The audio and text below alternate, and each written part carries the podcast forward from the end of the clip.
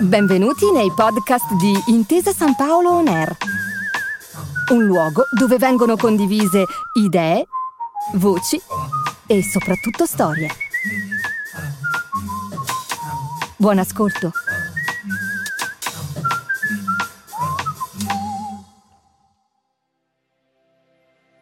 Idee, voci e soprattutto storie.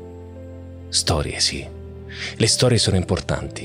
E le storie meritano di essere raccontate con grande attenzione, curandone i particolari, perché nelle parole scritte, come in quelle raccontate, si racchiude sempre la vita di tanti, con tutte le loro emozioni, con tutte le loro battaglie, e alcune più di altre hanno il potere di pizzicare a lungo le corde del nostro cuore. Io sono Raul Bova e questo è Partenze, il podcast che ci fa sentire tutti parte di qualcosa di grande.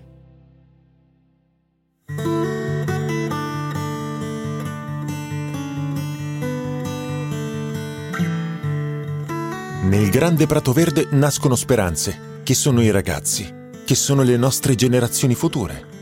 Non tradirle mai, perché hanno fede in te. Lo cantava, parafrasando, Gianni Morandi più di cinquanta anni fa, ed è ancora molto attuale. E c'è un grande prato verde anche ad Aversa, nel parco dell'ex Maddalena, in provincia di Caserta. Sono i circa sette ettari e mezzo di terreno strappato all'incuria e all'abbandono, dove fioriscono, forse sarebbe meglio dire rifioriscono, ragazzi e ragazze. Su quello stesso terreno un tempo sorgeva l'ospedale psichiatrico del Casertano, mentre oggi invece ci sono persone, giovani e meno giovani, che soffrono di disagi psichici o affetti da autismo, una patologia che negli ultimi anni sta esplodendo in questo territorio, forse anche a causa dell'inquinamento nella Terra dei Fuochi. Tutto ha inizio alla fine degli anni novanta, quando alcuni giovani decidono di fornire delle risposte concrete alle persone, tra cui c'erano anche molti tossicodipendenti, che avevano appena concluso un percorso terapeutico con un'altra cooperativa. Il capofila è Giuliano Ciano, un perito agrario che, per primo, percepisce le potenzialità della natura e i suoi effetti benefici sulle persone più fragili. Da lì a poco nasce la fattoria sociale Fiori di Zucca, una serie di coltivazioni, un piccolo allevamento, un negozietto per la vendita diretta, un agriturismo e un ristorante. L'obiettivo è quello del recupero e dell'integrazione delle persone con disabilità, problemi psichici oppure un passato scandito dalla tossicodipendenza.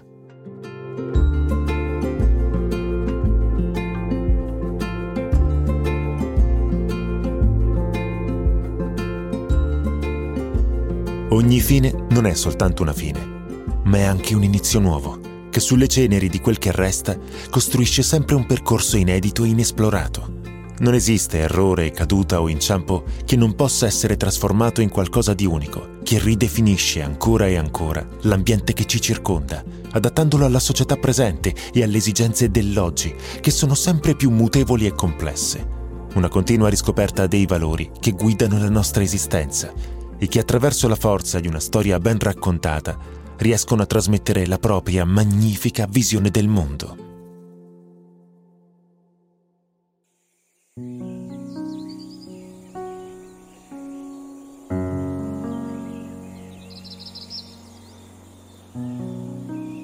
La natura non giudica, come fanno invece troppo spesso le persone.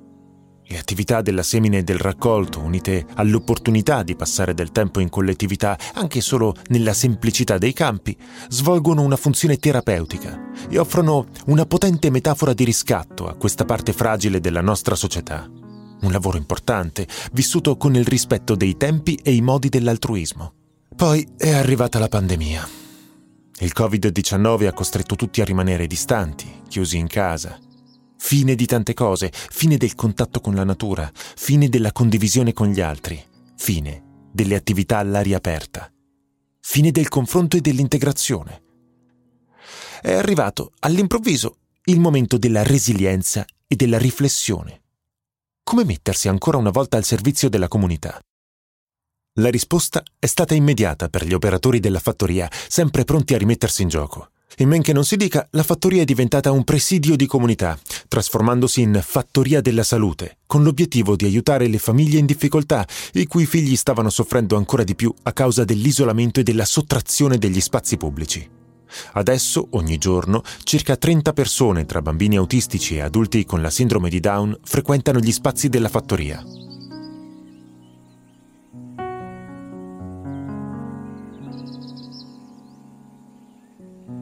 Da vicino nessuno è normale.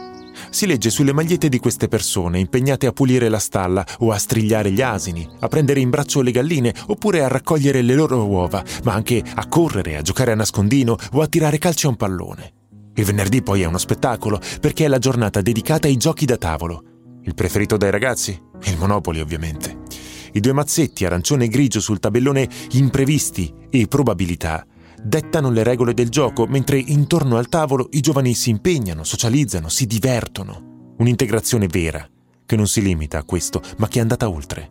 Grazie al contributo del Fondo di Beneficenza di Intesa Sanpaolo, non si è fermata all'interno della fattoria, ma è andata più in là, oltre il cancello, sul territorio. Su circa due ettari di terreno sono infatti stati creati gli orti sociali ed è stata costruita una serra in ferro zincato con i servizi necessari a permettere anche alle persone con difficoltà di deambulazione di prendere parte alle attività. È già stato realizzato un primo bando per affidare venti orti sociali da cinquanta metri quadrati ciascuno a persone del luogo, dando la priorità a quei pensionati che volevano prendersi cura anche dei nostri ragazzi, lavorando fianco a fianco con loro. È bello vedere, soprattutto nel fine settimana, ex ingegneri, ex dipendenti pubblici, ex liberi professionisti che si prendono cura del loro piccolo appezzamento di terreno insieme ai ragazzi. Parlano, si confrontano, scelgono cosa piantare e cosa no, programmano la semina e il raccolto, si preoccupano dell'innaffiatura. C'è anche chi ha deciso di piantare delle piante rampicanti che sono uno spettacolo di resilienza e di colori. A seguire il progetto c'è un uomo che ama i suoi ragazzi. Lo si capisce dall'emozione e dalla commozione con la quale ne parla. Si chiama Pasquale Gaudino ed è il vicepresidente della cooperativa Un Fiore per la Vita. È lui che tutte le mattine rispetta il patto per il caffè che ha con Fabio, che chiameremo con un nome fittizio, come per gli altri protagonisti di questa puntata, uno dei frequentatori del centro. Fabio non può ingerire caffeina per i medicinali che prende e, puntualmente, il caffè è proprio la bevanda che preferisce.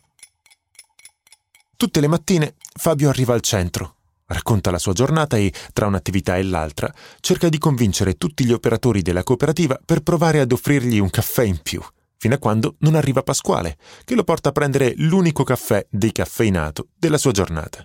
Così ogni giorno il patto del caffè viene rispettato e soprattutto rinnovato. Immagini di magnifica normalità ritrovata che sono l'essenza di questi luoghi. Non c'è soltanto la natura alla Fattoria della Salute. L'integrazione tra interno ed esterno ha preso corpo in un grande murales. L'idea è stata di un ortolano, uno di quelli che si è aggiudicato il bando per il suo orto sociale da cinquanta metri quadrati. Un uomo volenteroso, con la passione, oltre per l'agricoltura, anche per la pittura. Sul muro ha disegnato un arcobaleno e i contorni di due figure, un adulto che allaccia i lacci delle scarpe ad un bambino. I nostri ragazzi a turno, improvvisati pittori, hanno colorato gli spazi di quel disegno e ne è venuto fuori un vero e proprio capolavoro. Accanto al disegno principale adesso ci sono anche le riproduzioni di tutta una serie di disegni realizzati proprio dai ragazzi che frequentano il centro. Un progetto che ha richiesto una perfetta catena di montaggio, chi disegnava, chi colorava e chi, a lavoro finito, rimetteva in ordine gli spazi coinvolti. Il successo dell'iniziativa artistica è stato decretato proprio da Fabio. Questo murales è meglio di un caffè. E se lo dice lui.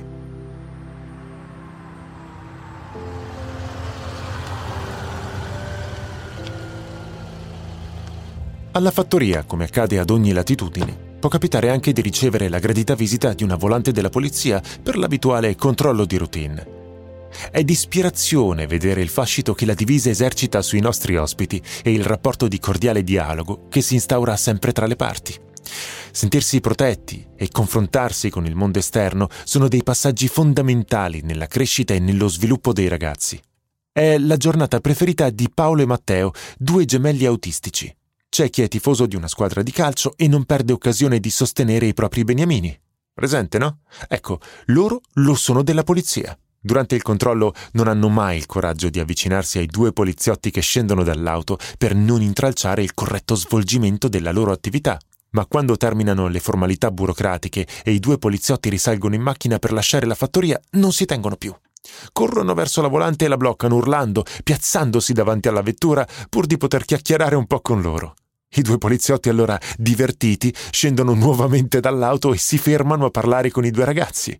Non possono farli salire sulla volante come vorrebbero, però possono mostrare l'interno dell'auto e spiegarne il funzionamento, la sirena, la paletta segnaletica, la radio, e si prestano per fare un selfie. Sapete dove si trova adesso quella fotografia? Attaccata, delle dimensioni di un poster, nella cameretta dei due gemelli, proprio come il poster di una squadra di calcio. C'è poi Anna. Quando la mamma l'ha portata al centro per la prima volta, ha detto agli operatori che sua figlia non si sarebbe mai tolta le scarpe per camminare a piedi nudi nel parco, troppo timida, troppo impaurita. E invece, dopo qualche tempo, Anna non solo ha iniziato a camminare a piedi nudi sull'erba, ma ha messo anche i piedi scalzi nell'acqua, toccando la natura, assaporandone colori, suoni e profumi.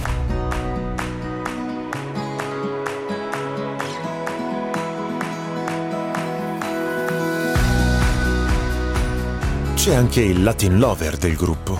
Si chiama Andrea. Quando è arrivato alla fattoria era sia timido che estroverso, un mix tutto suo di sicurezze e di paure.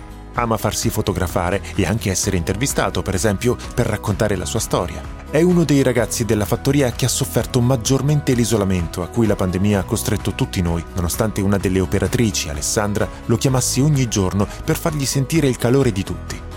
Andrea è diventato il punto di riferimento per i compagni, ragazzi e operatori, sempre pronto allo scherzo, sempre pronto alla battuta spiritosa. È divertente soprattutto quando, nella pausa tra un'attività e l'altra, racconta tutte le avventure del suo cane, che adora.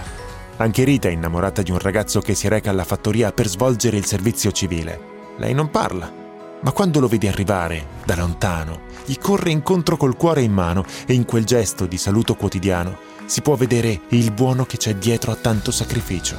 È bello, emozionante e a tratti anche gratificante per gli operatori guardare questi ragazzi negli occhi, accompagnarli nella loro crescita, permettergli di fare quelle cose che a noi sembrano piccoli passi avanti e che invece per loro rappresentano degli enormi progressi, in alcuni casi addirittura impensabili e inimmaginabili nel giorno del loro ingresso. Quale sarà il loro futuro? Gli operatori della Fattoria della Salute hanno un grande sogno per i loro ragazzi: realizzare gruppi di competenza dove le persone in grado di farlo possano gestirsi da sole, anche se accompagnate e seguite in una casa propria.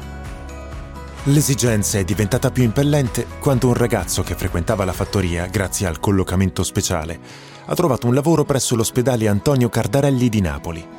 Un ragazzo intelligente, diplomato prima dell'esplosione del Covid, a cui la pandemia ha richiesto un prezzo terribile, quello dell'isolamento.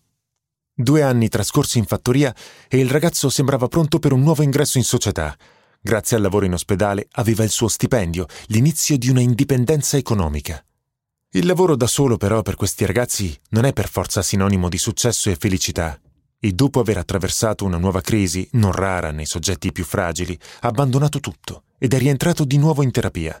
Il rammarico degli operatori della fattoria che lo avevano seguito è grande, ma la sua parabola è anche la perfetta istantanea dello sforzo richiesto per fare del bene e della volontà che non si piega mai, anche quando deve ripartire da zero, o quasi. Ognuno di loro, intorno ai ventisei ventisette anni, deve poter vivere la propria autonomia. Un tasto dolente per alcune famiglie che faticano ad accettare l'indipendenza dei figli, abituate come sono a proteggerli dal mondo. Ma sono tanti tra loro che pensano già al futuro. Quando morirà mia madre, mio fratello vive a Caserta, mia sorella a Milano, e io che fine farò? Si chiede Gennaro. E come lui, tanti hanno le stesse domande. Ecco, dobbiamo pensare al futuro di questi ragazzi. Prima che sia troppo tardi, prima che tornino nel loro buco nero. Perché ricordiamoci che, da vicino, nessuno è normale.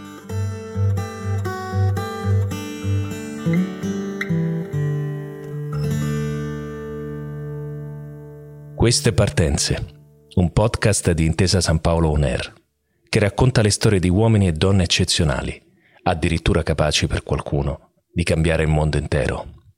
E noi speriamo che questo ascolto vi abbia saputo ispirare. Grazie per aver ascoltato i podcast di Intesa Sanpaolo On Air. Al prossimo episodio.